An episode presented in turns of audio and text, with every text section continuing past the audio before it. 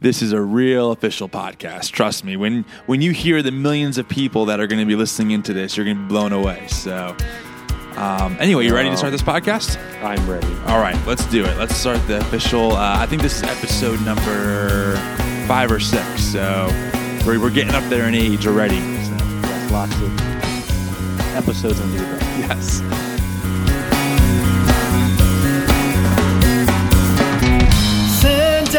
Welcome, everyone, to the Coffee Theology and Jesus podcast. I am Tim Whitaker, and today, once again, I have another special host, a good friend of mine, Jesse Renault. Um, Jesse, say hello to all five of our listeners. Hello, everyone out there. Actually, our last podcast, we had about 200 listeners. Wow. I know. I couldn't believe it. I don't know if I can handle that kind of an audience. Uh, yeah, okay. Um, I think it, it was because of that uh, that Merry Christmas Starbucks Red Cup uh, nonsense that we talked about. yes, but that was big. it was, it was. So um, anyway, um, everyone, thanks so much for for listening in. I am upstate this week in Saratoga Springs visiting Jesse, who's actually Jordan's brother. So Jordan is one of the other hosts on the podcast. Yep. So. Um, so I decided to to diversify a little bit and make a little trip Keep it in the family, but yes, you know, something new. Exactly, exactly. Some uh, some more uh, wisdom, so to speak, because you are the older one. So Yes, Um, older brother. Yeah, but we decided Sarah and I we we took a trip up here, and we come up here. This is this is my personal fourth, Third time. third time. Well, maybe fourth overall, but third time in the last year and a half. Yes, yes, that is correct, and um, and it's definitely good to be up here for sure. So, um, anyway, yeah, so we came up here to visit, and um, you know, a lot of times when I do this. Um, I end up coming up to play uh, drums at your church. You know, so for those of you who don't know, and we're, we're going to get to this later on, um, I'm, I play drums pretty often for different churches. So so Jesse gave me a call a couple years ago and said, "Hey, why don't you come up and play?" I said, "Yeah, let's do that." So ever since then, it's kind of like a little tradition for me to come up here and kind of get away because Saratoga is about only about four hours away from New Jersey, so it's the perfect kind of vacation because you're just far enough to where you're you're you're gone, Yes, but it's not like a big you know week and a half trip, so which is nice. So It's a perfect weekend trip. yes, From Jersey. yes, exactly. So before we get any further. I want to get into what kind of coffee you have brewed for me today, Jesse. Is, is, this, is, this, is this a special Saratoga blend or? This is not a special Saratoga blend, unfortunately. All right. This is a. It is a decent blend, though. It is a Sumatran organic. Hmm. Oh, fair okay. Trade. Very good. you know, but the Amazon special from a is- roaster, so it's pretty good. But Yeah, it's not a someone somewhere not too roasted old, it, you know. roasted these beans. Yes, I think actually I think the roaster's in New Jersey, so Frenchtown, New Jersey. Oh, okay. Well, So- well, thank you very There's much. a little homage to you there. Uh, I appreciate it. Thank you. It a- actually is a very good cup of coffee. Um, Good. I feel though that when you French press anything, it could be a cup of Folgers and it tastes better than ever. So Better than than normal other Folgers. Folgers, yes, exactly, Yes. exactly. So Let's not compare it to other things. well, there's a there's a coffee place that we discovered in Saratoga. What what was the name of it again? Saratoga Coffee Traders. and they have this this quote unquote death wish coffee that is apparently um, super um, super high. Yeah, yes. I mean, again, I don't know if I fully buy it, but I I guess I could. I'm no coffee aficionado. I know some of you out there might be, but as far as I know, the more you roast the beans, I thought the less caffeine there was, but maybe that's just some myth that was started by someone in their basement. now they must add it somehow. They claim four or six times the normal amount of caffeine. Oh my goodness! yeah. Wow. Well, anyway, I, I had a cup. It was definitely good. It was good coffee, and they have a whole brand around it. They have like this. Everything is Death Wish. It's like a skull Yep. and crossbones, sig- uh, like insignia. And I wanted to buy a mug. It was cool, but it was, it was like a twenty five dollar mug. it's like you know what? Well, maybe apparently not. they're doing pretty well because they're not the only game in town, and they're still Well, several good coffee shops. In, That's uh, the thing in about Saratoga. It's very small business oriented from what I Mm-hmm. found, which I love because it feels like, you know, everywhere you go, you're supporting someone's livelihood who lives in Saratoga. Yes. The money's not going to, you know, like a major chain or I haven't even seen a Starbucks in here at all. There is one actually downtown. But, Okay. but even them, they you know, it looks like a local place, and they've kind of tried to play up the local. Right. And it was a big deal when they first came into town.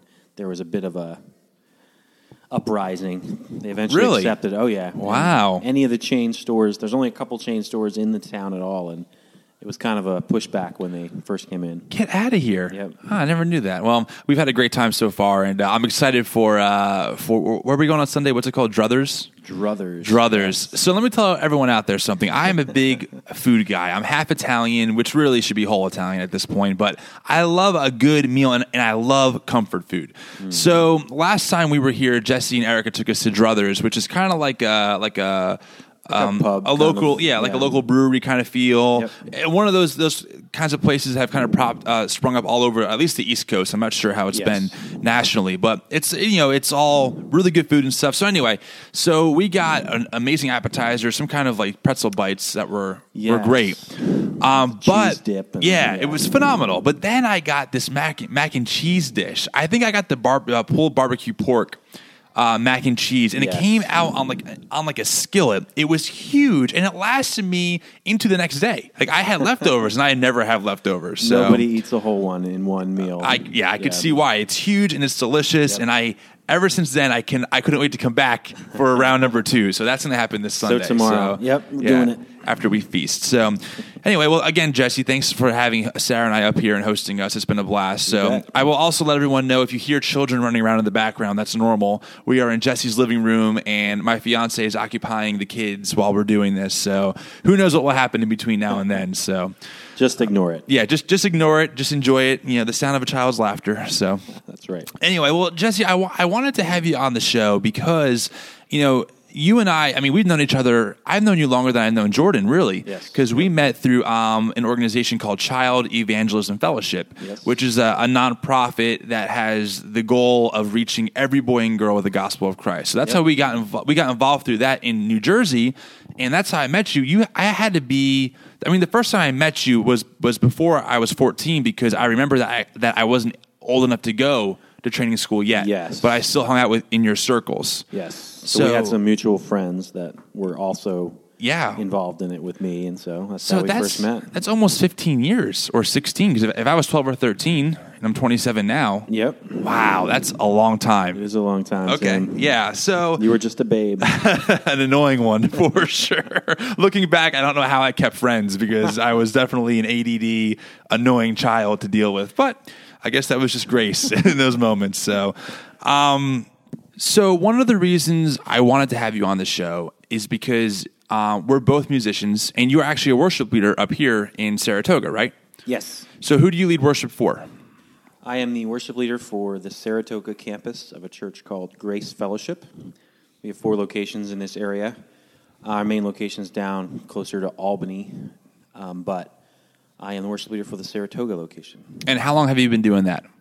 At this church, Yes. I have been there for just had my two year anniversary of All right. being on staff. That's pretty. I, that's pretty exciting. I think I, I played with you one of your one of the first times that you were with this church over at their Halfmoon campus. Yes, very early on, one of the first times I was leading worship. Yes, you were up here. that was a lot of fun. Yeah. That was a good time. Yeah, it was a lot of fun. You gave, you know, you had a good impression. That you Yeah. left with people. Yeah, they were impressed. Well, I'm, I'm glad. I'm, I'm honored. Um, you know, one of the reasons why I want I wanted to go into this topic is because you know we're both musicians. I've been playing music. I mean, I've I started playing drums when I was 12, and uh, I never really stopped since. And I've had the opportunity to play with a lot of different churches um, on the East Coast, um, in New Jersey specifically, but also some in New York. I've been able to play at churches in New York City, and um, you know, just all around over over the years, you just kind of accumulate just all these places you've played because people have asked you to play over time. Yes, yeah. um, especially being a drummer, you really have to rely on word of mouth and how people, if, if they think of you or not, because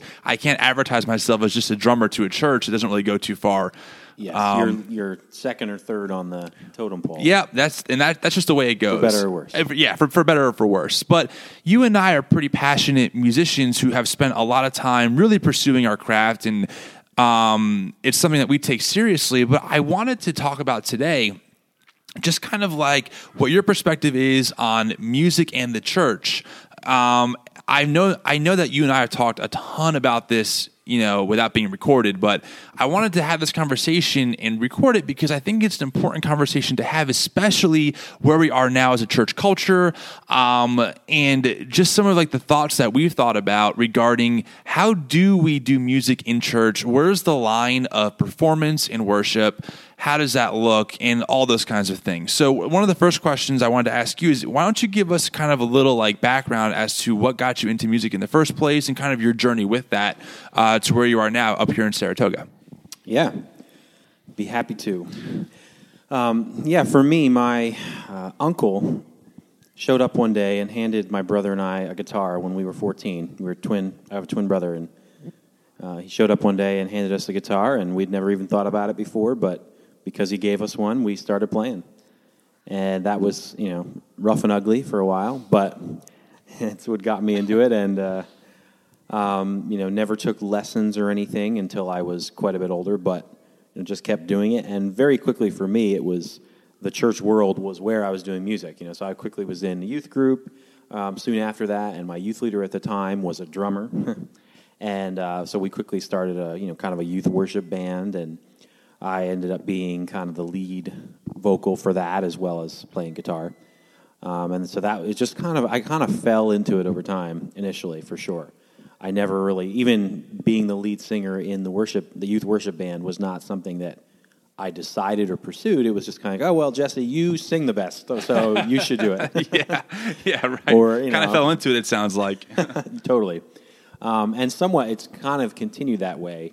Uh, I don't know at that time, even after doing that for a couple years as a teenager, and we had the opportunity at that point to play out at a couple different, you know, youth retreats and a couple different churches, and got to play in our own church a significant amount.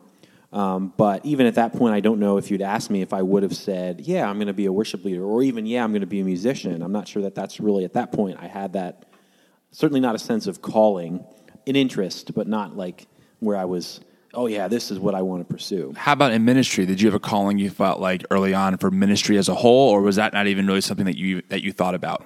I would say in that time period when I was doing that was probably as I was starting to sense more of a general call to ministry, and I always had a great interest in um, serving kind of in the church, and I always loved just the local church expression of things. At the same time, being involved in some parachurch organizations as well, also getting even musical experience through that. I mean, even that's just a side note, but um, most a lot of what I initially learned about worship and worship leading was some friends from friends who were worship leaders, and they were part of the same organization that you and I were part of, yeah. Child Evangelism Fellowship.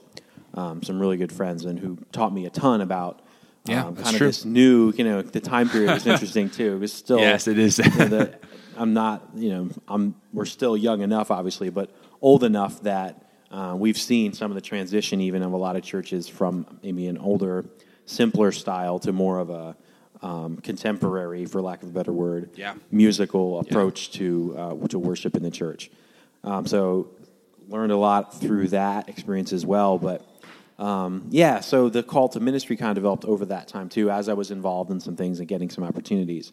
Um, and then the musical side of that really came uh, again. Just I got asked after I graduated high school, got asked to come up here to New York actually, and serve as a volunteer worship leader for a large youth ministry, and took that opportunity. Was up here for a couple years, and that's kind of where it really started to develop into something more like, yeah, I think I could do this, and I think I want to do this.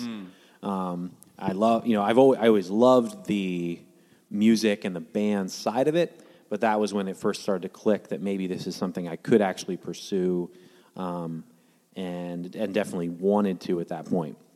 Um, and so, out of that, I ended up getting my first uh, part-time staff position at a church back in New Jersey. So, uh, I moved back to South Jersey and served at a church there for about eight years.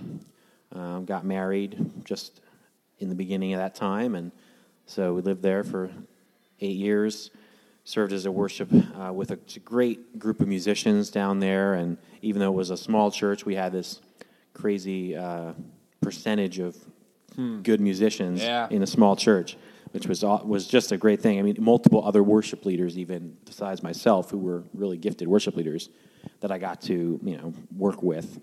Um, and then, yeah, so two years ago or three years ago now, maybe we started feeling like God was calling us elsewhere, and that's how we ended up moving here, which Saratoga is my wife's hometown.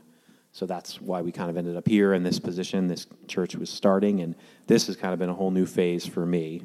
As I know, we, you and I have talked about a lot, uh, a lot of the dynamics of being in a, you know, uh, more established, bigger kind of church context, and what that ends up meaning a lot of times for music and music technology and click tracks and all this stuff. Which we, you know, we could talk about some of that, but um, that's kind of been my journey for me. The worship leading um, the church and ministry have always been very much intertwined with my musical journey. So I've gotten a lot of the opportunities I've gotten to do music even that have been maybe even more maybe more creative or you know not just you know kind of the rhythm of Sunday to Sunday have still been within some kind of ministry context whether that's people I've met through ministry opportunities or um, you know for retreats or conferences, that kind of thing. How has how has being up here challenged you? Because I know that we had talked about this at, at length, even in the past, throughout the past decade of knowing each Yeah. other.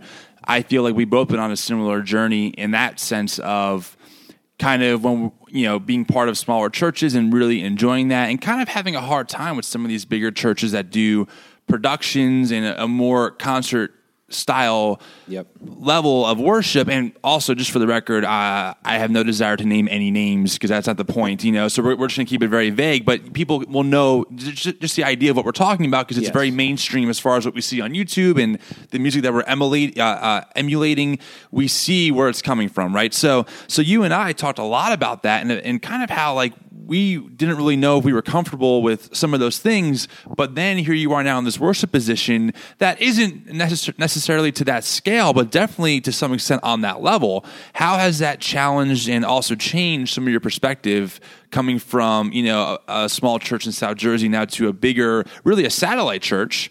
Um, of, of a much bigger church and leading their worship to the point where it's timed out almost down to the minute because you have to beam in the pastor, you know, to do the sermon. Yeah, it's been a really big uh, shift for me in a lot of ways. Well, I would say on one hand, it's been a large shift and a big paradigm shift for me. But on the other hand, there's been a lot of, you also see the lot of continuity because I think there's even a, and I've seen this and I've, I think I've been guilty of this, um, and maybe you've probably seen it too as you've um, played and been involved in more churches, et cetera. There's kind of this, oftentimes if you're in a small church, there's this anti-big church stigma, Yes. and that's certainly true in the worship Sure. setting as well. Um, and then the same can be true elsewhere, you know, in the other sense, where if you're part of a larger congregation, that's your norm, and that's how you, you know, see the, the world. That's what you think. Oh, if it's large, that must mean it's good, and that means it's growing. You know, there's all these things we assume Yeah, about that. right, right. And so you can sometimes look down on the smaller church expression. Um, and I have always been more of a bridge builder and trying to see the other, you know, other people's perspectives. So I was never would say that I was anti the bigger church expression. You definitely were never as militant as I am or was when it, in regards to some of the anything, mega in regards to some of the the mega churches. Yes, you're probably right, Jesse. Probably in any regard, but especially in this one because Yes. I can think about many times where I'm just ranting and you're like, "Can you just calm down and breathe?" And I'm like, "How can I breathe? The you see how wrong this is?" So I definitely would agree with with, with that assessment. Yes. So But there are also, in the same time, there are strengths and weaknesses of, th- or at least natural ones and tendencies of being in a smaller church setting or a larger church setting. Um, and so for me, I, I had a unique small church experience, I would say, too. Like I said, and I've shared with you before, we, at one time I had about 20 to 25 people on the worship team. So all musicians, singers, and we only had a, around 100 people in the church. So I had 20 to 25% of the congregation on the worship team. And not, you know, not everyone was an amazing musician by any stretch, but there were some really solid musicians and definitely some very gifted other leaders. So it was just this weird concentration of people. Um, so I, I think I had an, a, in terms of maybe the musical quality, which you know, uh, in a small church can really vary because you you really got to kind of work with what you've got, which is an interesting dynamic too, and something I could talk about for a while. Um, but I I didn't have the typical experience maybe of a ch- church that size for sure. Um, so I, I really was blessed to be able to work with and even be challenged by musically some really other strong musicians and worship leaders. So transitioning to here, the setting has been very different. Where yes, we're a satellite location, so we have um, the sermon most weeks is shown on video. Uh, it's not live, so we do have some flexibility, uh, which is which is actually a nice hybrid. I mean, I understand that some people would prefer to do that live, but besides the obvious technological challenges of that, Definitely. um, yes, it's uh, us being able to uh, start the recording when we choose to gives us a lot more flexibility, a lot more as if it would be in any other church. And I would say, I mean, I'll maybe brag on my church a little bit, but in terms of the multi-site models that they are out there these days, which are all new, Yes. none of them been, have been around very long or been tested very much. Um, but in terms of the ones that I know of and the way that we operate at my church, I find it to be a really nice balance of um, support and resourcing from the church as a whole, and continuity as well from having you know everybody seeing the same sermon every week, etc. But also uh, the autonomy of having you know ministry is really happening at a local level, and we have uh, a lead pastor, etc., and and staff, and um, that if if it wasn't for the sermon being on a recording, you might not even know that it was part of a larger church because of the just the way that it's Saratoga uh, Grace Fellowship has its own expression, and it feels like its own expression, um, and it feels pretty different from our other locations too. Yeah, you know, it's interesting that you were talking a minute or two ago about how you had a very unique um, small church experience where you had a lot of people who were musicians and were also solid musicians. Because for me, of course, I had the opposite experience. I probably had the more normal one of a congregation of about maybe 200 to 300, and the worship team kind of becoming this like. Um, this like oh we can't you know you sang one day when you were a child and you said you can sing. So yeah join join the team Right. and, and just pick up an instrument and just start strumming and singing. And it became really more of kind of like um, uh, kind of you know like the misfits almost in, in, in a really weird way. And, and look and, and i'm grateful for that because i was one of them. Right. I, I you the certainly- opportunity. right. I certainly didn't walk on the stage at 14 and start you know playing as a solid drummer. That that that took time. And I mean, really, I got I used Sunday mornings as my practice all those years looking Yep. back, but that doesn't mean that it, that it was right. and and so I was was on that other side of it where the older I got, and as I continued to progress as a musician, just because I was so passionate about it, um, people did not, and they kind of stayed where they were, and it, it became apparent to me that on that level, on that side of things, on, on the musical side of those of some of those churches, and it can be said for some of the bigger churches as well, but usually it's more with the you know medium to small size churches. Um, it became like their one day of of rock stardom kind of feel where they would just walk on and you know they you know people would never practice the songs or they wouldn't even practice their own instrument and they only knew the, the you know four or five different chords and a few a few things here or there. And that's kind of where they stayed. There was no progression or or sense of excellence in the leading of a congregation with musical worship. So I grew up in on that end of it, and then as I, I progressed and started playing with, with different rock bands and my own band at one point that really focused on just you know a lot of odd, odd stuff, you know, odd time signatures and stuff that I just really fell in love with. That was so challenging. Um, I would come back to the church and be like, man. What's going on here? Why are we fail? Why are we kind of lackluster as a whole? Um, as as a as a church whole, and why are we not on the forefront of just the arts in this sense? Because if we claim to know the God of the universe, you know, why aren't we pouring some of that creativity into these local establishments? So that was my experience, which was which was quite opposite Yeah. of yours. And so I think on my, on my end, I almost became kind of jealous a little bit of some of the bigger churches that had these really great teams, great production, and they were musicians. I mean, you know, I look at some of those guys that are kind of coming out with songs that we we play. Um, they're well written songs. I definitely couldn't think of some of those things, and they're well thought out, and they're well orchestrated, and they're lyrically solid, and then they're performed live extremely well, also. Yep. And then they're they're they're produced really well. So I see this other side of it where I'm like, man, I wish I can do that. Uh, that would be great. But my rub, and I, and I know that we're going to get there eventually. My rub is that well, can I call that worship? You know, and that's something Yeah. that we'll get into. But anyway, just to kind of say that I had a very different experience to that compared to what you had growing up. Well, and even though I had the maybe the strong concentration of strong musicians at you know the church that I was at before where I am now, it was um, there was still definitely some of the dynamics of a small church environment because that's the reality is that as a smaller church you have to work with who you have and you have to make decisions about what the the music what is the underlying principles that would guide the music and the larger expression of worship in the church. And i think a lot of churches and this is why there's this kind of dichotomy even is because a lot of times in the church we're not even sure i think we don't even really know why we're doing music Yes. or why we're using it you know you mentioned a lack of excellence a lackluster um, ness to the music etc you know not necessarily taking it seriously or thinking that it should be anything creative or a you know a good expression whereas at different times in the history of the church as we all know the church was on the leading edge of creativity and you know a lot of what we understand even of western music came out of the church Absolutely. so eh, right, and so in many ways, it's like, well, why can't we be that today? And but I think there is a important tension that actually is part of the reason that is the case. That's not all bad, and that's just that in the church setting, it's not just music for music's sake. Uh, it's music with another purpose as well.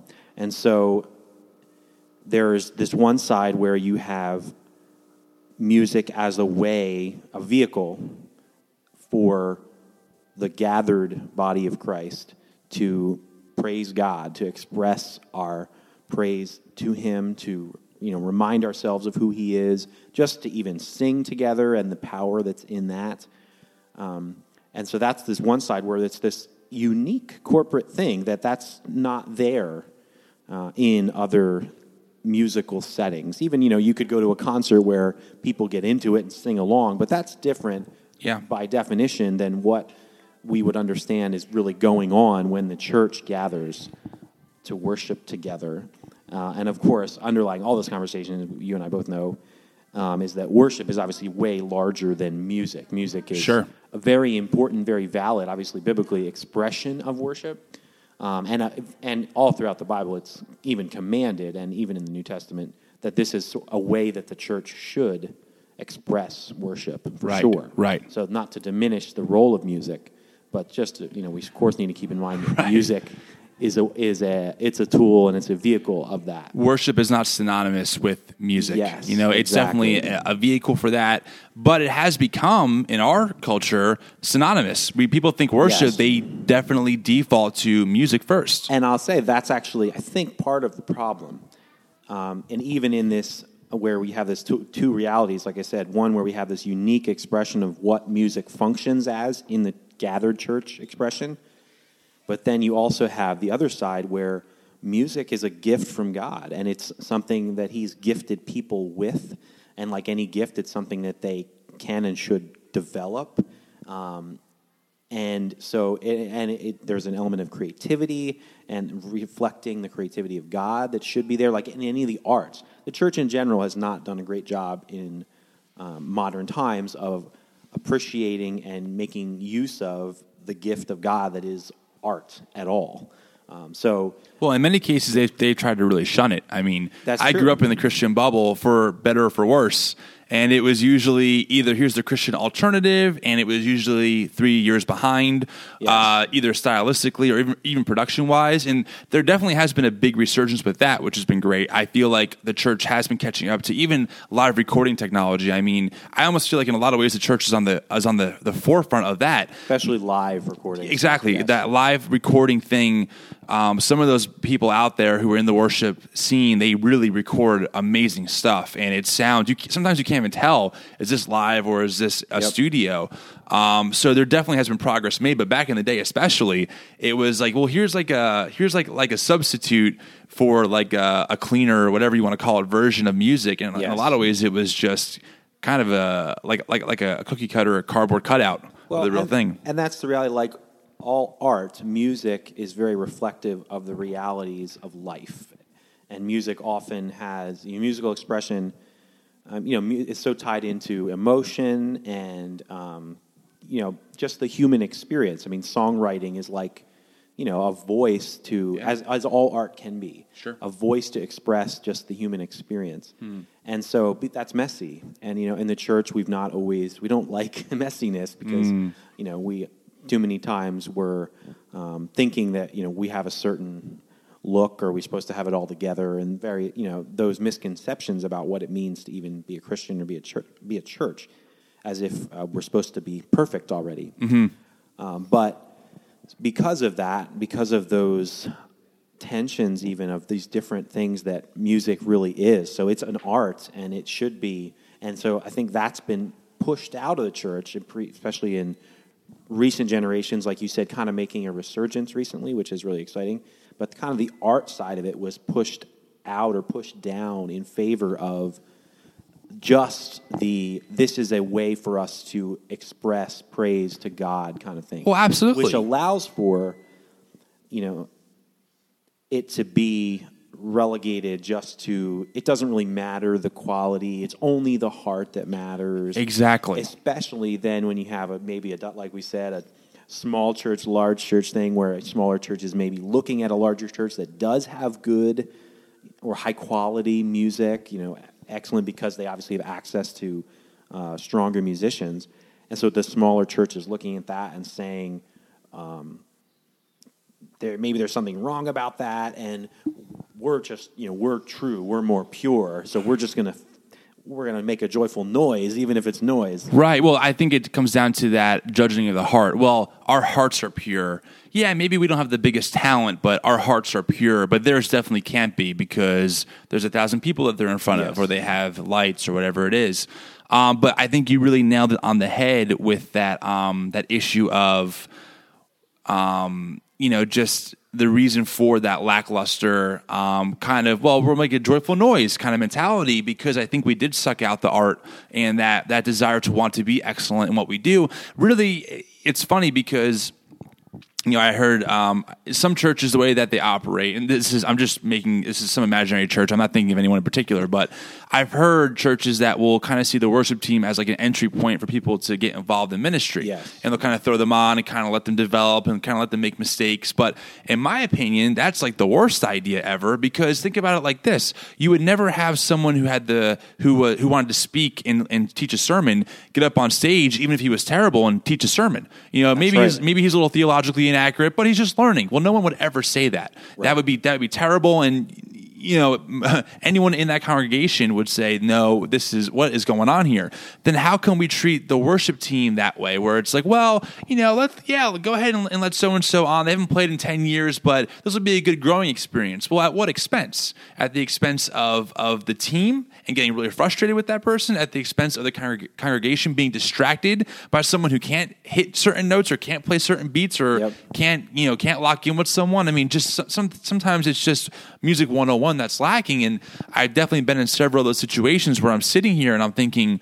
What is going on? It's it's it sounds so messy, and no one's saying anything because we're too afraid or we don't want to be rude. But all in reality, we're just you know it comes down to if you can play, then we want, you know, if, if you can play and you understand the heart of worship or you're willing to understand more, yeah, by all means. But this is not like a practice space where you can kind of get your feet wet and, you know, hopefully you hit the right notes. But if not, no big deal. I think that's a, a, not a good way to look at that because of the importance that music can have and what it signifies. You know, if someone, if a, if a group of people is leading a congregation into the presence of God in that, in that spirit, in that musical sense, that's a very big responsibility to have on your shoulders. And so you would want to have people on the stage or on in in that in that circle that knew how to do that as a unit instead of having a group of people who their mentality is well i get to play once a week now you know and oh yeah i practice the songs but i don't understand what's really happening.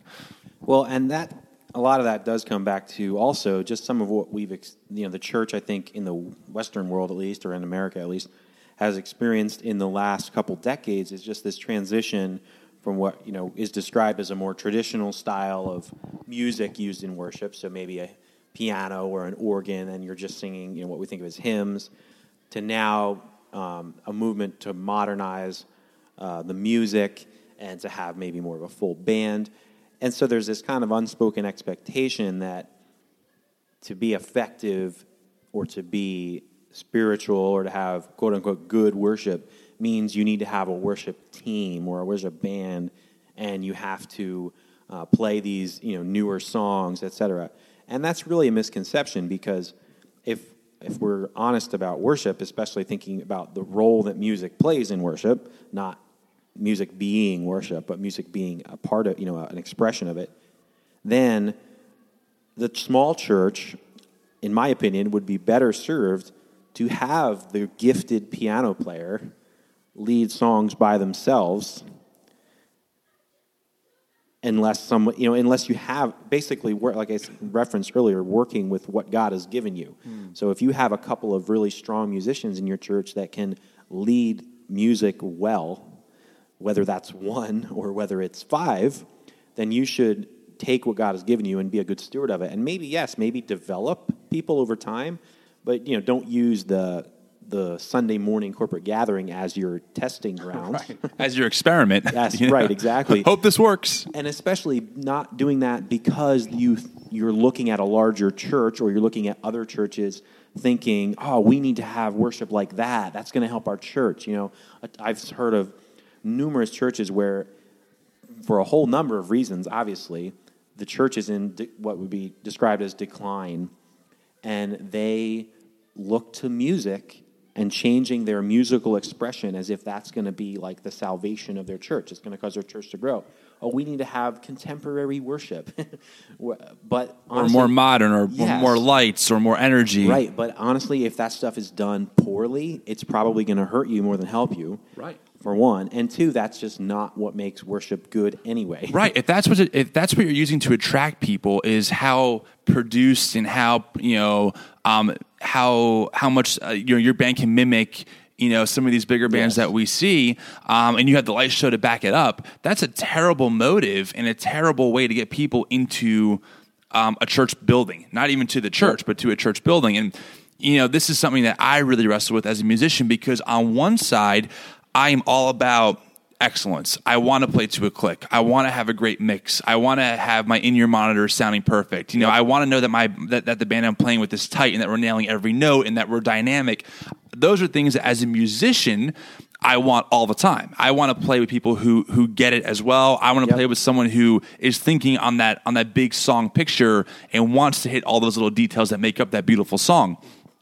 On the other side, oh, and I, I should also mention on, mention on that same side, I want to have the lights and I want to have this big. I do like I, you know, listen, I, I grew up dreaming of being a musician full time. I mean that, yep. that that's what that's where my heart is. I want I, I would love to tour the world just playing music all day in front of thousands of people. That's just yep. what I love to do. So uh, that's just me being honest that I want those things. But the other side of it is I have a hard time taking some of those aspects and squeezing them into a Sunday morning service. Yeah. I don't know if having this huge fog machine, light produced, you know, um, almost kind of like overly energetic band on stage, jumping up and down and you know singing singing songs that really theologically aren't even that sound, right. um, and and getting people amped up emotionally. I don't know if that's a good idea, and I hate that. I I think that because I would much rather just say, well, no, this is fine, not think about it. Do. Right, right. I mean, I want to be, I want to play in front of three thousand people every time I play. I mean, what musician doesn't? Especially when you've been doing it for 15, 16, 17 years, yep. and you know, you know, and you know, it's the same thing with you, Jesse. You know that we can play on that level just because we've been doing it for so long. I mean, right. You know, I mean, how many songs can you hear? You know, like, uh, uh, you know, when, when the song "Mighty to Save" came out, a great song. I heard it played every way. I heard it played the rock way, the slow way, the reggae version. You know, I mean, yep. I could play that song backwards and forwards, and you kind of hit those rhythms of that worship scene. Um, so anyway, so th- that's where I wrestle though, because I think, okay, on a concert level, these things are fine. If I said, "Hey, I'm going to play this concert and we're going to just do it up," and it's the songs are going to be actually worshipful as well, but it's a concert, that's one thing. But to produce to produce that every Sunday and to say this is what church looks like, this is what the, the, the corporate church gathering should look like for everyone. That's where I really get stuck. And, and I think that's the biggest problem with that is that it perpetuates this myth that that's what worship should be. So it I think it helps to perpetuate the myth that music equals worship, um, but it also, I think, helps perpetuate the myth that you know that's what you know, for some somehow that's what every church should aspire to, and that that really shouldn't even be the goal.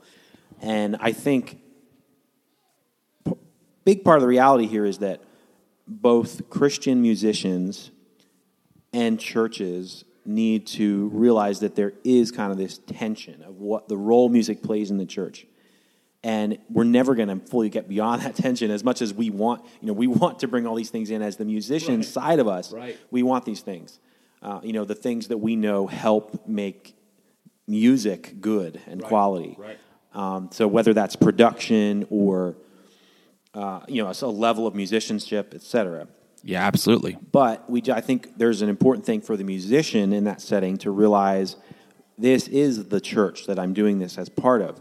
So, should the music in the church strive within its ability to be creative and to be, you know, to maybe even say something new musically, even if you're using the same songs? I think those are great values to have. But at the same time, I think musicians need to recognize that if they're looking for ultimate creativity and ultimate uh, musicianship and ultimate production, you know, if they're looking at basically the just music in the world as a whole and Right. what that looks like, Yeah. and they're looking at that as their model for what they want to be able to experience uh, as a musician in the church setting, they need to realize, wait, there's a tension here, and this, yes, some of those things can be part of this, but that's not the whole story when it comes to music in the church. Right. And so I think there's a responsibility of the musician to kind of realize there's there's that tension there. And maybe I mean what I would do and have done with people in the past is who are maybe struggling feeling that music in the church that they're serving in is not creative enough or not um, maybe even not there musically because maybe they're just a better musician than the Right. average one in their church. Yeah. But that's not to say things are poor. Right. Just that maybe they're not feeling challenged. But to that person, Yeah. I say, well, you should join a band. You should pursue another Pursue outlet for that as well. Absolutely. And you'll help the church on multiple levels. One, you'll get better, but you'll also probably have a humbler attitude towards your role in the church Yes. if this is not your only musical expression. So that's probably one of my biggest encouragements to musicians. You know, people who are that's how they're wired and that's you know that's something they're passionate about. Is don't let unless the setting is just right in the in your church. That's probably not going to be your best to be your only outlet. Music. Yeah, I mean, well, you know, something I say a lot is that there's a difference between a guitar player and a musician. There's a difference Yes. between a drummer and a musician, you know, singer and musician. And there are a lot of guitar players and bass players and singers that you can find in any church body. There are fewer musicians, people Yes. who are, are who, people who go home and practice their scales, people who go home and practice their rudiments, you know, who enjoy, and enjoy those. things. enjoy it yeah who want to just push themselves usually they're high challenge people that's just how they're that's just how they're wired they want to go home they want to hit the pad they want to hit the guitar they want to Yep. make sure that that, that that that their notes are right they're the ones who want to record everything to hear it back and make sure that hey how do we actually sound Yes. And for those people, I completely agree with you, Jesse. You want to find some other creative outlet to get out those creative flows because basically most churches are really just just glorified cover bands. Most churches are not Yes. writing their own stuff. And I could talk for a while on that. Uh, I know, a I know. This- that's actually this- something we probably should embrace a little more in the church. this is pr- uh, what, what the idea of covering or the idea of writing your own stuff. No, well, I would say both those things. The reality that the church worship band is basically a cover band, I don't think that's bad in and of itself. Sure. Um, so there, there's both sides of that. The church, yes, can be a creative expression and probably should be more so, but there's also this other side of that too, where we are. And there's nothing wrong with using other people's music for this purpose because music plays this dual role in the church. Yeah. So using other people's music, well-written songs, and especially Yes. even time-tested songs. Yes. that's why hymns, good ones, never lose their power. Absolutely, because they're, they're wonderful. Yes. So, and they the ones we have today are the ones that have stood the test of time too, because there was obviously thousands and thousands more of them written that we don't sing anymore. Yeah. So Right. that's the same case with songs today. But you know that should be the case. Um, so there's nothing wrong, and it's even good to be using this this you know those good songs in the church written by others, uh, maybe even ones that have been done a lot, because that can serve the other purpose of music in the church really well. That's right. I agree. Yeah. So you're right. That could be a whole nother podcast. In fact, all these things we can we can take a whole podcast Yes. on. Um, but yeah, for any musician out there, find a group um, or just start creating. I mean, for drummers, it's tough. You really need you need you need at least one other person to start something with. Um, but for the guitarist out there, the musician out there who plays a stringed instrument, just start. You know, start doing something because it is a great creative outlet. I mean, I think about my band when I was younger. Hmm, Younger, uh, in my twenties still, but you know, a couple of years ago, Red Sea Affair, that was such a creative outlet for me. I was playing music that I could never play in church. It was by far the most challenging band in my entire life, and I'm a better player because of it. Yep. You know, having a guitarist who really, and this is no exaggeration, has a hard time writing in 4 4. He really did. I mean, I watched him do it. He would think of the most complicated way to express a certain riff before he got to 4 and 4 you had to try to rein him in to right make sense. exactly right? so working with someone like that um, it really pushes you it pushed me writing in seven and writing in a bar of nine then a bar of four i mean it was it was crazy you know um, but anyway i say that because I, I couldn't agree with you more the importance of finding a creative outlet um, you know, it's funny. You were mentioning something earlier just about um, how sometimes when when we look up to some of these other big productions, these other these other either churches or now just full on bands that are started from a church and now are signed to a record label. I feel like it's kind of like in, in a weird sense. It's kind of like how um, you know something that we talk about a lot is um, realizing that that how Hollywood uh, portrays uh, romance is not really the real thing. Yep. And I feel like that's a great analogy. That's true. Because how and they don't mean to. I mean, I, I don't doubt the sincerity of many of these uh, people of their hearts for the Lord, but we see such a polished, refined, well thought out production. I mean, the musical mixing, the video shooting, those Yep. things. People, the average Joe has no idea how much work goes into those things That's right. Or money. or mo- oh, especially the money. You know, most churches don't have these humongous budgets, and at this point, a lot of these bigger bands that are leading the worship charge are signed to a label and are making money, you know, off That's right. album sales as well. So it's not just church funded anymore. But I say that because I think that I've fallen for that trap as well as you know I've seen something on YouTube or seen some amazingly done, well done video and song, and it's mixed so well, and it's in a quote unquote live setting, and I kind of, you know, I kind of bite you know, I I, I kind of eat the carrot. You know, I'm like, oh, um, wow, that's how it must sound like all the time. That's how that's how their body, that's how their worship must sound all the time. But really, it's kind of like a fantasy version Yes, of that. that's true. And then so I put those expectations on a local church, and I'm like, oh. These guys just can't sing right, or that guitar tone's terrible. Well, uh, it's not being it's not being produced, and it's not being you know mixed through a million different settings Yep. and plugins and all that stuff. So, Well, and I think that's where- that's that, that's tricky. that's where the you know you got to go back to what is the goal and what is the purpose of music? What is the role the music plays in the worship uh, expression of a local church you know especially the regular gatherings of the local church? And that stuff has to always inform our values for music and for worship. So we can't again, it's not necessarily anything wrong. I, I'm of the personal opinion that both the small church, maybe one per a couple people in a, a group that are leading simple songs, simple arrangements, can certainly be just as pure and valid and even meaningful expression of worship for sure in a corporate setting. But I think so can the big produced, exciting, you know, that I don't think that is automatically bad or wrong. Um, and so I think both of those, that whole spectrum can have valid expression. It's Yeah. really realizing maybe the da- some of the dangers of either side, either extreme of that, uh, and maybe the tendencies, you know, and, and yes, kind of like I said, living in some of those tensions that this might not fulfill all my musical dreams as a musician if I'm not in Right. that church, you know, that Right. big church that can do that. Right. Um, and then also, I think the tension for the churches is to recognize that they don't, their worship is not supposed to look like something else that another church is doing. That's right. And that that's no That's key right. to growth or key to, and that's not, you know, I'm sure you've talked about this in other podcasts that, you know, that's not what the point of the church is anyway. I mean, That's it. we think about discipleship or you know kind of the deeper foundational responsibilities of the church Yes. um, it's just it's, it's amazing Yes. how how much this certain side of the church life has exploded. The, the this particular art form, the music industry, so to speak, in the church has. I mean, it's it's blown up. A lot of uh, quite a few churches have come out with some amazing albums that that the church as a whole has taken on. I mean, I think one of them that you and I both love is um, "Mighty King Forever." Um, by Elevation uh, Worship. I'm sorry, Only King Forever by Elevation Worship. That's a great album. I mean, top to bottom, I I love it. I love the way it's Yep. mixed. I love the way it's recorded. I love the I love the the songs. Yeah. I love the, the the tones. I love the drumming on it. I mean, I, it's truly a phenomenal album, and it's in my opinion very theologically accurate and sound.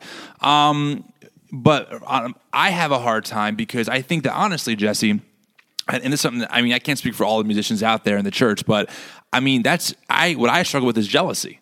I see that and I'm like, I want that. I want to be on that stage. I can do what that drummer's doing. I can do it better, you know. But and and then I I overlook the whole point of it anyway.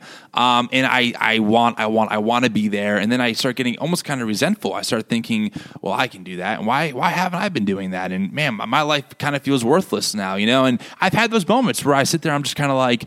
Man, I'm 27. I've never been on a big record like that. Like, man, what am I even doing with, with my failure, life? Tim. Well, I mean, honestly, it sounds silly when you say it out loud, but those are thoughts that I think Yep. a lot of musicians have had to wrestle with. Is they see other guys in the church who love the Lord, who write amazing stuff, and it's like, wow, like I want that. How do I do that? And then when it doesn't happen, we feel like we're kind of stuck. We're- We feel almost kind of a little useless, frankly. But it's a terrible way to judge. and you know, like at Mm-hmm. that point, you're really judging by the world's definition of success, and not Yes. by at all by God's standard of success. But it's a very hard thing to fight against because we live in a very Hollywood, fame and fortune kind of um, culture where you know if someone has a million views on YouTube, that's kind of their validation that they are something. Yep. Um, as a musician, I feel like we, especially ones who have the dream of always wanting to play and always, you know, I'll tell you what, man, you, you pay, you know, we said this last night joking around. If anyone wants to pay us to write an album, we can definitely write an album, I promise. right, and it'll be a darn good one, you know? Just- time and money, Yeah, we'll just exactly. Guaranteed. We'll, we'll come out with, with a few hits for you. But, but honestly, that's, that's part of it as well, is that you really wrestle with that as a player because you think, man, that's my dream. These, and, and it's a great scene. I mean, from what I can tell, you know, the, being able to play worship music all day and leading people into worship. Wow, what a life, right? And of course, you kind of glamorize it. I'm sure there's hard. I'm sure there's there's That's hardships. I'm, I'm sure it's Yep. not all just you know rainbows and butterflies. But when that's all you see, it's hard to fight against that mentality. For That's sure. true. And this plays, I think, also into a particular um, battle that I think artists as a whole, Christian artists, need to recognize is that our tendency, in as any artist, is to maybe more than the average person identify our gifting ability with our identity. And so I talked to this about to this about this to all of my new band members at the church, and just that you know that's why you know it can be hard to take critique. That's why you know people can get upset if you want them to play a little differently. You know, as a worship leader, I experienced this for sure because I gotta I gotta I'm a band leader. You know, so Yeah. I've got to tell people Yeah. how to play their instrument sometimes for the sake of the song and for the sake of the church.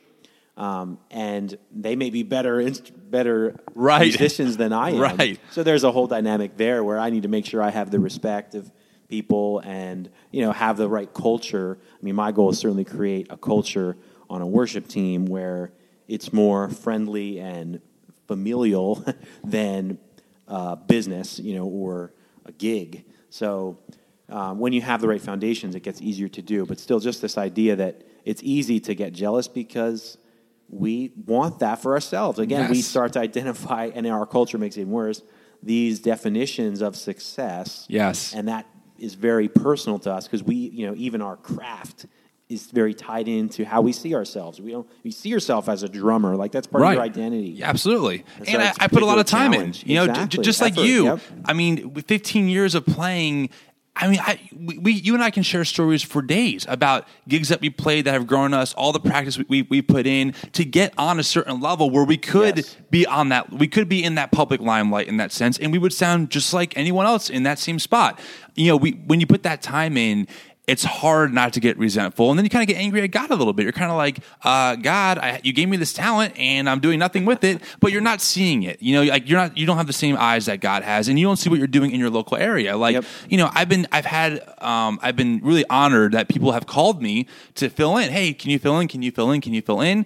And I love doing that. And I say, I, I try and say yes every time because not only do I love to play, but I love supporting other local church bodies with worship. In fact, Yep. I've been working with the church the past couple months. Um, a great guy. Um, it's actually it's, it's Jordan's church, Oh, yeah, uh, yeah. Omar. You know, and he's a great guy, and he's kind of asked me to help, kind of like advise, just in, in in my experience, what I can do to help. I wouldn't be able to do that if I was in some other big, you know, That's uh, right. production traveling the world. But instead, I'm able to support this guy one on one on a much more intimate level. And that's great, you know, but I have to change my perspective. And that's what's Yes, so that's difficult. Oh, it's yes. so hard, man, because I just, ever since I was a kid, I just, I just want to play music. Like, that's all I want to do. You know, you give me drumming for the rest of my life, recording, producing, all that stuff. I'm, I'm content.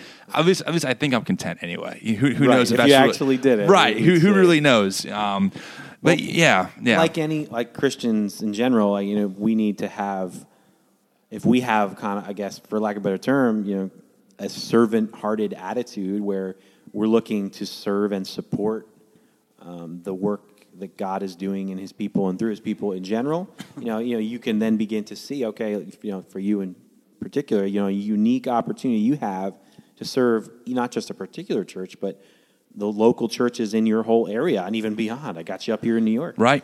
So that's a unique um, gift that you can give uh, to the church as a whole. And I think if musicians had that, that's kind of the attitude I think we all need to have to some degree, but maybe in particular, people who are highly gifted or highly called or, you know, artists maybe in general, where they really see it as how can I serve, you know? So again, maybe this isn't my primary outlet Right. for my Right. desires or my career even Right. you know because how many musicians are actually paid in the church setting Right. as if that's their career usually it's just the worship leader if that AKA not many drummers. that's right so but yeah again seeing it okay but no i have this unique ability to serve the church and maybe help to raise the musicianship or train up other musicians and um, and just having that attitude whether it's in a in a specific body or like you're saying your experience is many churches I call myself a, a drumming apostle right now. That's kind of what I've been, you know, just kind of going around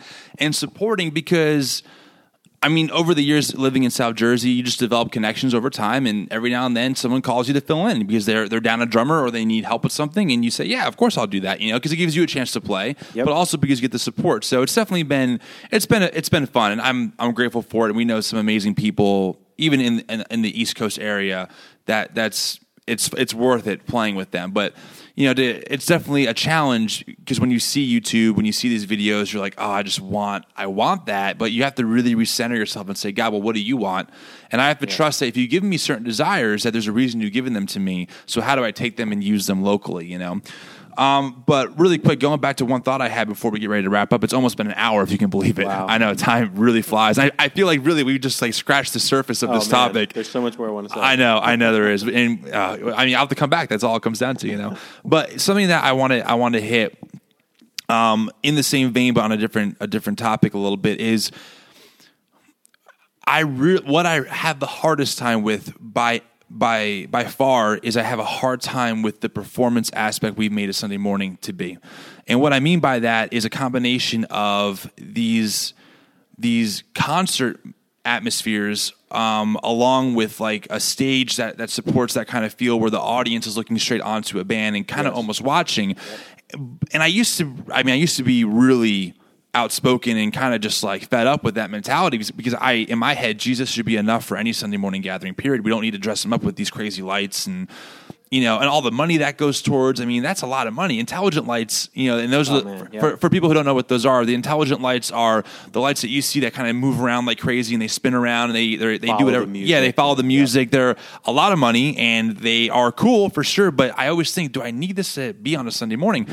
But I want to give two examples of one one uh, church that I saw that being kind of used in a worshipful sense, and then another another way I saw it not using that sense as well. Um, so the first way I, I, that kind of changed my perspective on this was I was actually down at um, at Matt and Becca's church. Yes. That was the first, uh, you know, my, my first kind of reality wake up call to maybe not everyone that I'm lumping this this uh, this stereotype into is accurate.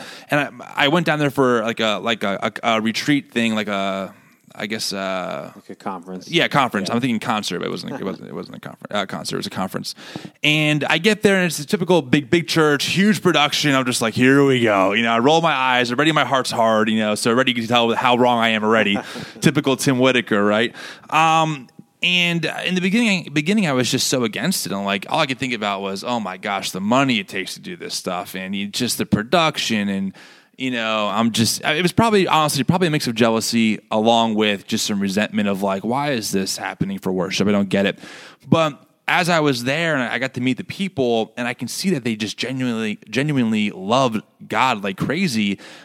Um, I started really rethinking, like, well, okay, so what am I really, what am I judging? Am I judging the hearts of men or am I judging what like the outpouring of that. And I noticed that the guys who were like in charge of like kind of like coordinating the lights because they had a, they had intelligent lights and everything. Yep. I could tell by looking at them and what they were doing during the concert. This was like or the um, the worship. This was really their their worship. Like they took pride in coordinating lights that went along with the music. That's how they expressed like the the it's almost like in my head or in their head, the lights weren't meant for the congregation more than they were just kind of meant for God. You know, kind of like to, cel- to celebrate to celebrate celebration of who Same he is. The, or, the orchestration of the music might be an Yes, expression of that. exactly. Right. I, I never saw it that way before because I always just figured that because I've only ever seen it used in the context of well, let's dress up what we're doing and kind of make it more fun, a more fun atmosphere for people. I never saw it in the sense of well, what if I'm doing this because this is how I show my worship to God, kind of like almost as if an artist was painting a picture on the stage, Yep. but was doing it to worship, you know, their creator with the talent that they were given. So that was really a big game changer for me um, as far as how I perceived those things. On the other side of that, I was at a different church. Totally, uh, it was a random. I was in Illinois actually, and um, I decided I was during that time. I, I was uh, kind of in the moment of well, I'm going to go visit. Just, just I was there for almost a month, so I said every week I'll visit a different church. So there was one church in particular that caught my eye because the slogan was "Doing Church Differently." I'm like, oh, I got to go and check this out. Thinking, how are they doing it differently? So I, I get there, and it, it was in a pretty big like strip mall. They kind of they kind of gutted the whole place out. It was like one of those kinds of Yep, church yep. buildings and huge.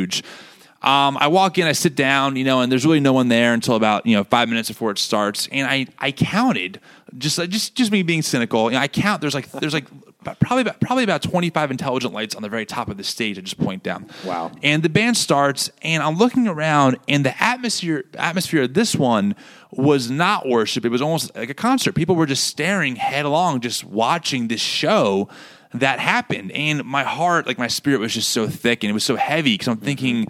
Oh, like this is the idea of doing church differently, a bigger concert with more members, and uh, it was just it was all the show with none of the heart.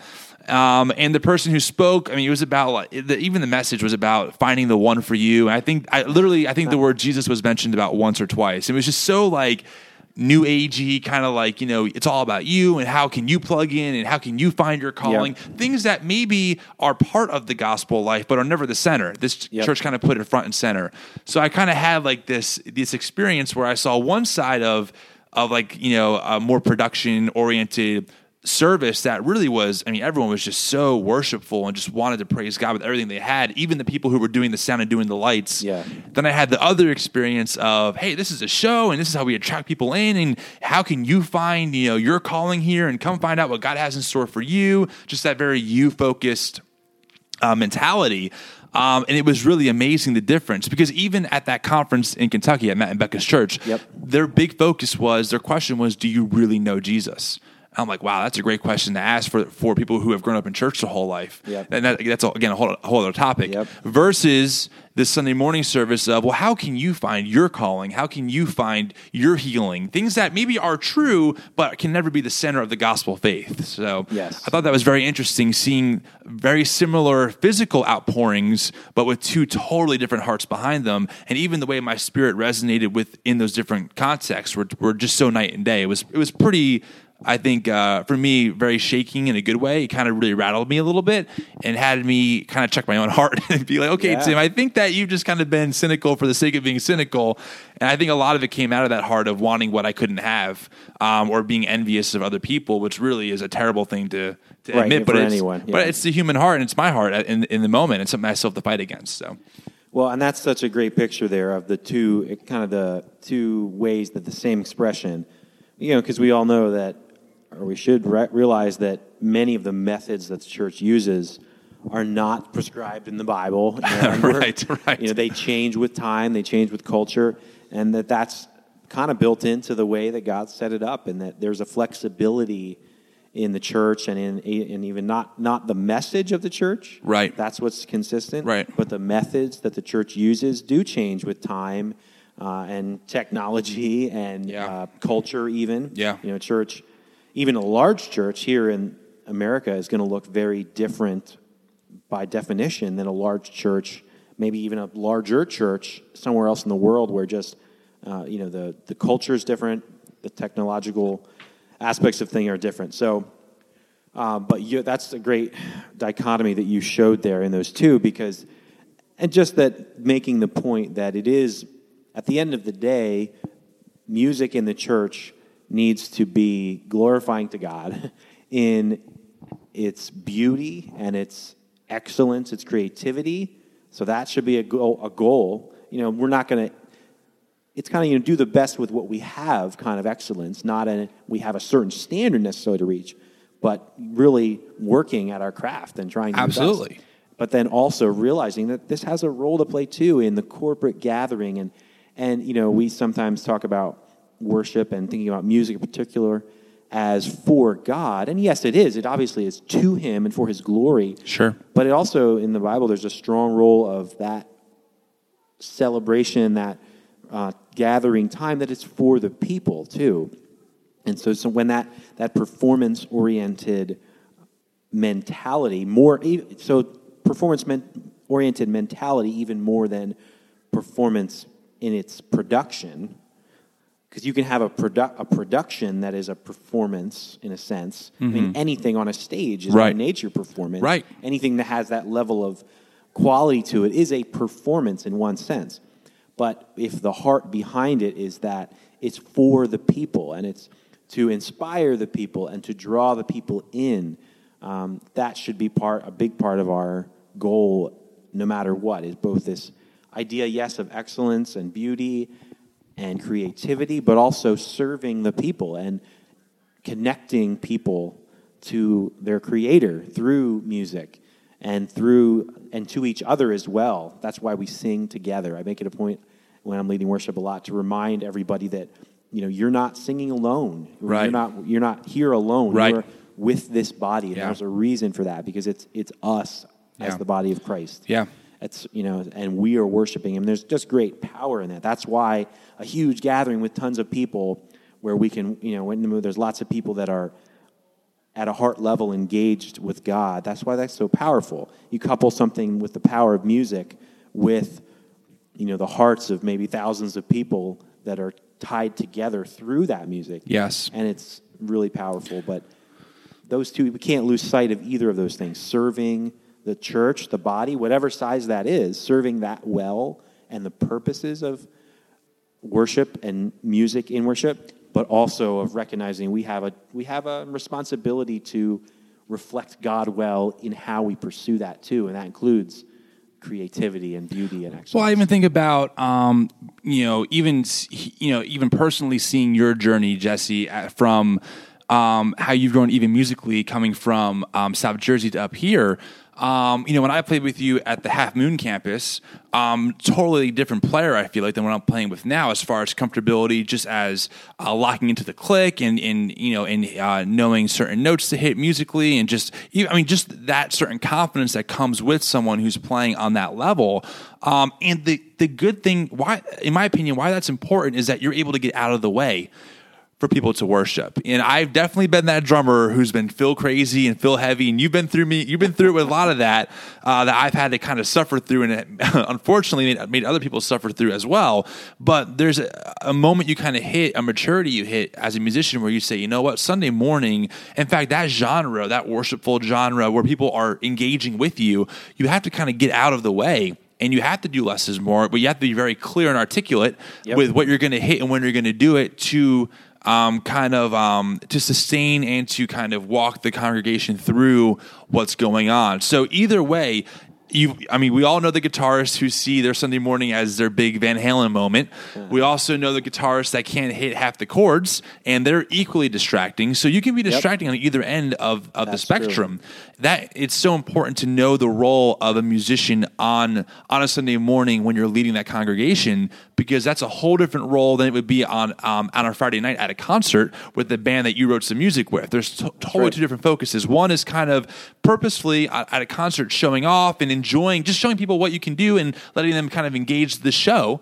But a Sunday morning, the focus really isn't so much you as it is how do I get the congregation to engage as a group um, as a group and also with their creator at once and how do i aid in that and not distract from that yep which is tough it is, it is hard and some of the ways we've at times set things up work a little bit to our disadvantage yes. being on a stage having yes. this production value and that's why it's important, especially for people who are in that kind of a setting, to have those uh, bigger picture themes in mind and also to recognize that their challenges are different. Their, their challenges are to not lose sight of the heart of it, to not lose sight of the people, to not lose sight of their role as a leader. That if nobody's coming with them, they're not doing right. a very good job leading. Right. Um, not lose sight of those things in the midst of trying also to pursue great quality music. Well, I also think about just the musical challenge for all the musicians out there who are listening to this. You know, the challenge for me with my personal band, Red Sea Affair, was was kind of you know um, interpreting what Anthony would do yep. and then making it palatable just to me and to whoever listens to it on just on just a fun level. You know, there's a song that we did that, that that's in seven, but my job was to make it so you can nod your head to it, right? Also, hard to do, right? Yeah, it's amazing what what what some four on the floor can do, you know. But but anyway, you know that that's one challenge, and also it, it's also keeping up technically. How do I keep up with what he's doing, and how do I kind of get my fills in and and aid the song, but also kind of be a little bit fancier because I can, and it's all about the band.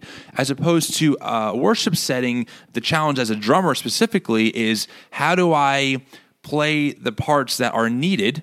Um, how do I be dynamic without being uh, distracting? How do I um, be creative without being distracting? And how do I play less is more? And that's been a huge challenge for me on a personal level. Is how do I, you know, how do I just hit some toms instead of all the toms on certain parts? And when I'm building, how do I do that right? So my point is though is that it's two different challenges completely. Um, when you're in a musical worship setting on a Sunday morning, as opposed to when you're in your personal band, it's a whole different set of of of, uh, of skills you need, which is why a lot of rock musicians don't translate well at first into the worship setting because they've been so used to being super loud and super um, kind of in your face about certain things, and you know, and just kind of um, technical and, and, really flashy because they're used to that performance. But in worship, it's the opposite. It's the opposite. So, yep. Anyway, we are way over our time. I decided just to let this go because who cares? It's our podcast, right. you know. But I mean, we went a good almost 15 minutes over, and I, again, I feel like we're just scratching the surface, Jesse. I'll have to come back. That, that I guess that, that, that that's what it that's means. Right. So Maybe we'll Skype or something. Yeah, definitely. Um, well, everyone who listened and, and hung in there, um, especially those of you non musicians, thank you for listening. And I hope we weren't too over your head as far as some of the technical words or just musician words that we were using. But um, to all the musicians out there, I hope that this was somewhat enlightening and you're definitely not alone in church struggles because it's stuff that um, a lot of us have thought about. And I know that Jesse and I, we even represent a bigger group of people who we have these discussions with all the time. So right. you're definitely not alone in the tension and in the wrestling and all those things. So continue on. And um, yeah, thanks so much for listening. So, to everyone listening today, you can check out our podcast on the uh, Coffee Theology and Jesus.com website that my friend Rob made. Uh, it's also on iTunes. If you like the podcast, please share it because that'd be awesome and really appreciative. So, I think that's it for today, Jesse. Any final words from uh, from you? Thanks for having me, Tim. No, Fun. yeah, definitely a lot of fun. And uh, we will talk to you guys soon. Thanks so much. My task is quite simple to play